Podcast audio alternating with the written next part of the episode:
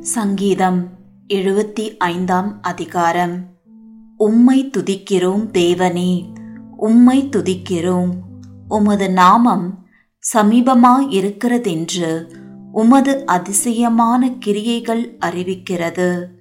நியமிக்கப்பட்ட காலத்திலே யதார்த்தமாய் நியாயம் தீர்ப்பேன்.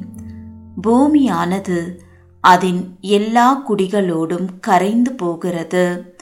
அதன் தூண்களை நான் நிலைநிறுத்துகிறேன்.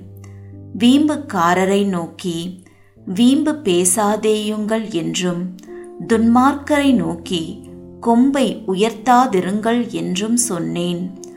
உங்கள் கொம்பை உயரமாய் உயர்த்தாதிருங்கள். இருமாப்புள்ள கழுத்துடையவர்களாய் பேசாதிருங்கள்.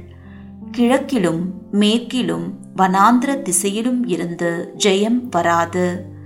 தேவனே நியாயாதிபதி. ஒருவனை தாழ்த்தி ஒருவனை உயர்த்துகிறார். கலங்கி பொங்குகிற மதுபானத்தினால் நிறைந்த பாத்திரம் கர்த்தருடைய கையில் இருக்கிறது அதிலிருந்து வார்க்கிறார். பூமியில் உள்ள துன்மார்க்கர் யாவரும் அதன் வண்டல்களை உறிஞ்சி குடிப்பார்கள். நானோ என்றென்றைக்கும் இதை அறிவித்து யாக்கோபின் தேவனை கீர்த்தனம் பண்ணுவேன். துன்மார்க்கருடைய கொம்புகளை எல்லாம் வெட்டி போடுவேன். நீதிமானுடைய கொம்புகளோ உயர்த்தப்படும்.